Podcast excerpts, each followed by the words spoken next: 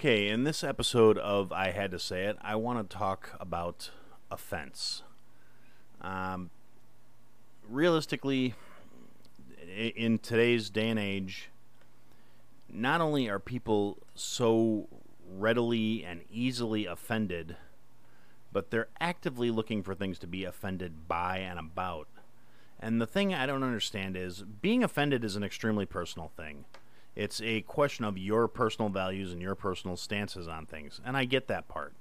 The part I don't understand is at what point did we decide that it is literally the rest of society's responsibility to make sure our feelings are spared? I mean, there are things where it makes perfect sense that they should be questioned. People that don't agree with these things can be considered offensive. Uh, but it's after a certain degree, you being bent out of shape about something is really your problem. I mean, yes, when it goes beyond anywhere beyond being treated like a decent human being, you know, do unto others as you would have them do unto you and all that. That treating people morally, you know, not raping, not killing, not, you know, not you know, I don't understand people who aren't offended by things like pedophiles. It's it's not so much a matter of offense at that case, but just you know, any of those things if they were done to to you, you would be horribly upset about. It. There's not a single person I can think of out there that'd be like, "Oh no, I'd be okay being sold into slavery and and forced to do things against my will." There's not one. So, yeah, that is a universally offensive thing. On the other side of that coin, though, you know, I don't personally judge anybody based on decisions they make in their own lives as long as it doesn't have any impact on mine. I mean, I, I hear things I don't agree with all the time. I don't necessarily get offended by it. I just say, huh, it's your, your choice doesn't have any bearing on my life. You know, I don't understand how somebody can get bent out of shape when a person who is literally nothing more than a passing character in their in their day-to-day life has something that they don't agree with. That guy doesn't think the way I think. Do I have to interact with him? No. Who cares? I'm not going to get, you know, I'm not going to call his job and try and get him fired because he doesn't think the way I think. I'm not going to try and ruin the guy's life because he doesn't agree with the way I think.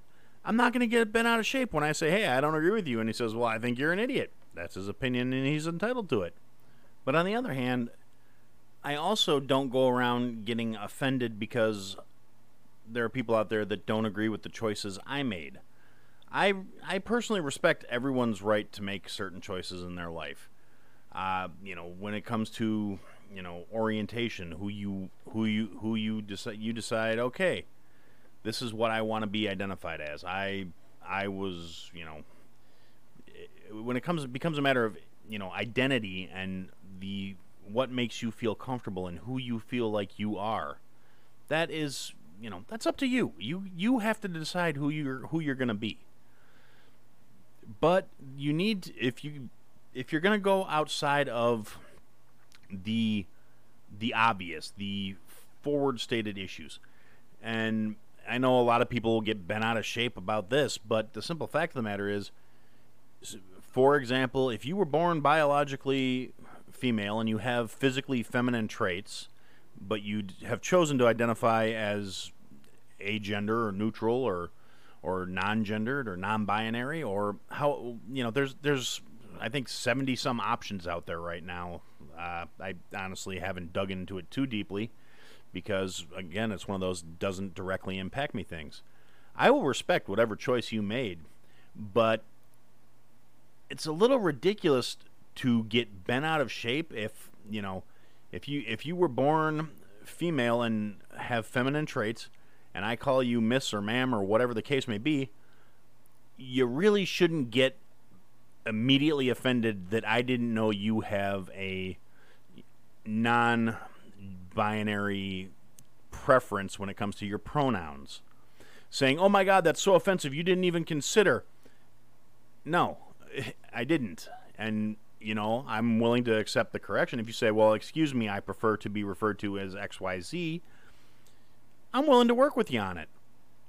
If you get in my face and start screaming and acting like I just got done relieving myself on your parents, which, you know, some of these people may actually not have a problem with. I don't know them. I don't know if their parents were complete assholes. But that doesn't warrant necessarily flying off the handle because I'm not a mind reader and I can only base on my personal observations and senses. I, I guess what it boils down to is uh, why can't we all just be cool? There's really no reason to get wrecked over this stuff.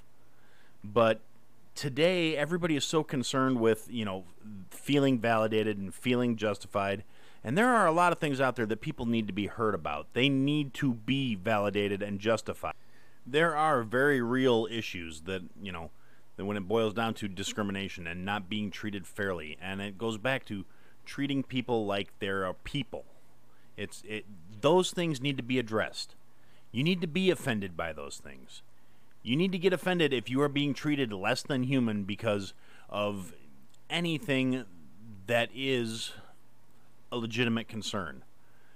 But it has to be you are being treated that way. You can't fly off the handle over a unintentional or you know a, a, a slight that was not meant to be a slight it wasn't some personal dig whether it was a somebody misspeaking not being aware of what they're misspeaking about simple ignorance i mean as long as it's not a actively aggressive and hostile act towards you you really shouldn't fly off the handle as soon as somebody says something. It it not only weakens your stance when it comes to trying to get respect. Respect over and over is a two-way street. It's you have to give a little to get a little. Everyone should be treated respectfully, yes.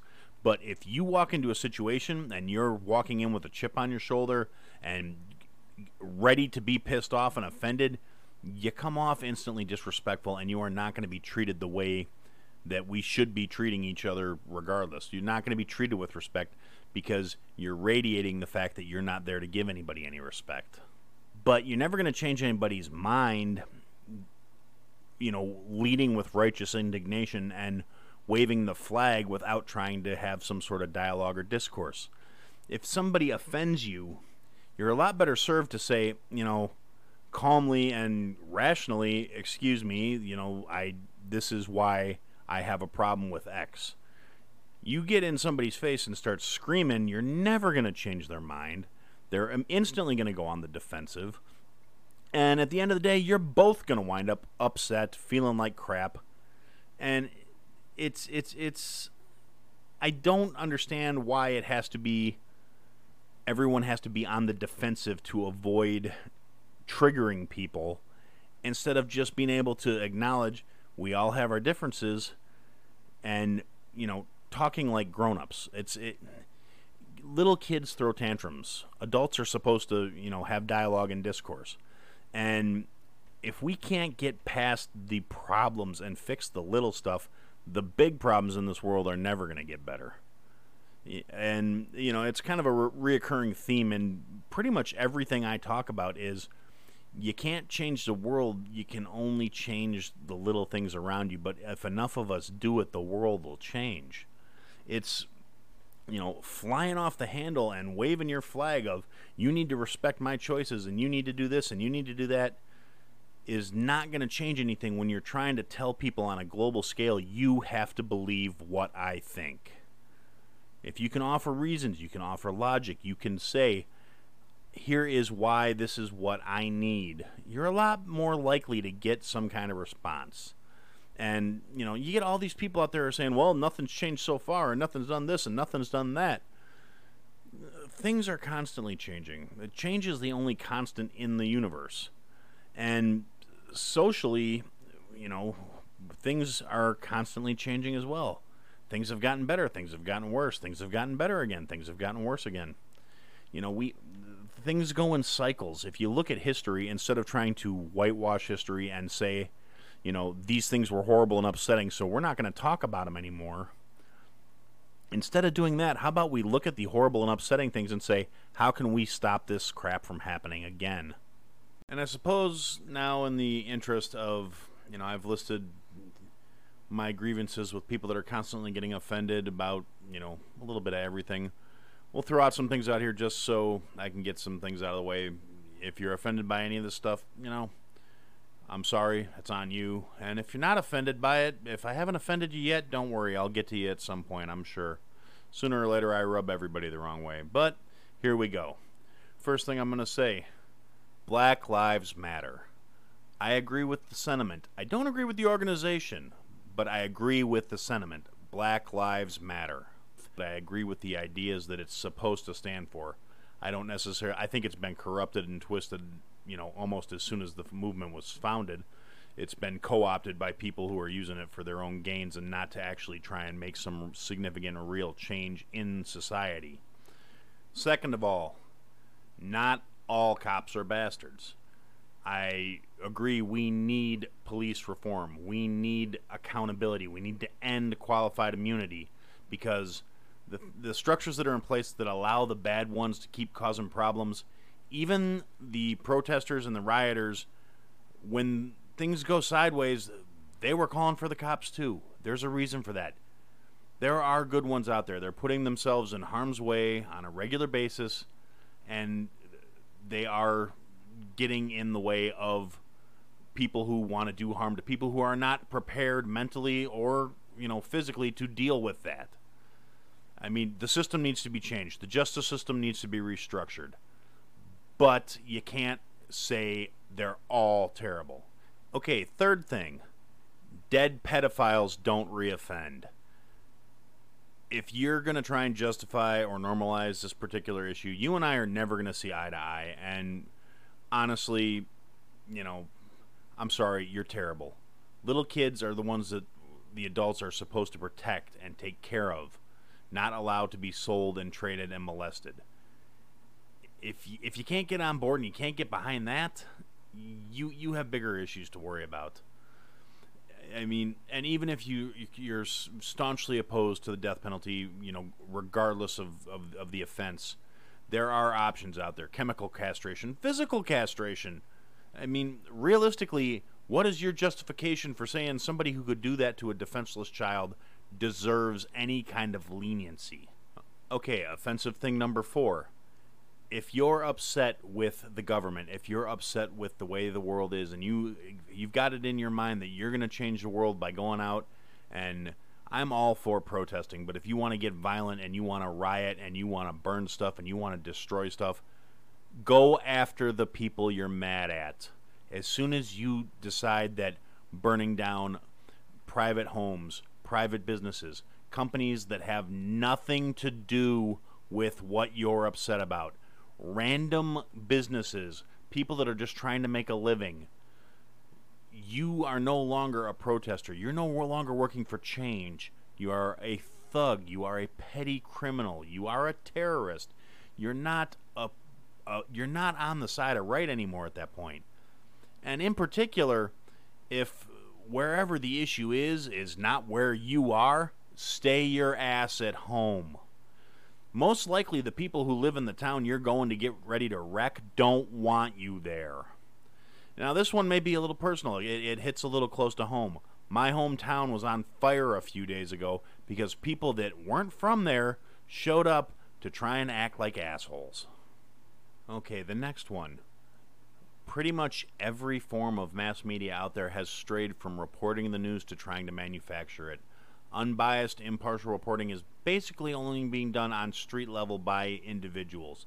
It's it, no major outlet in the last six months has I've that have I seen a fair and unbiased report.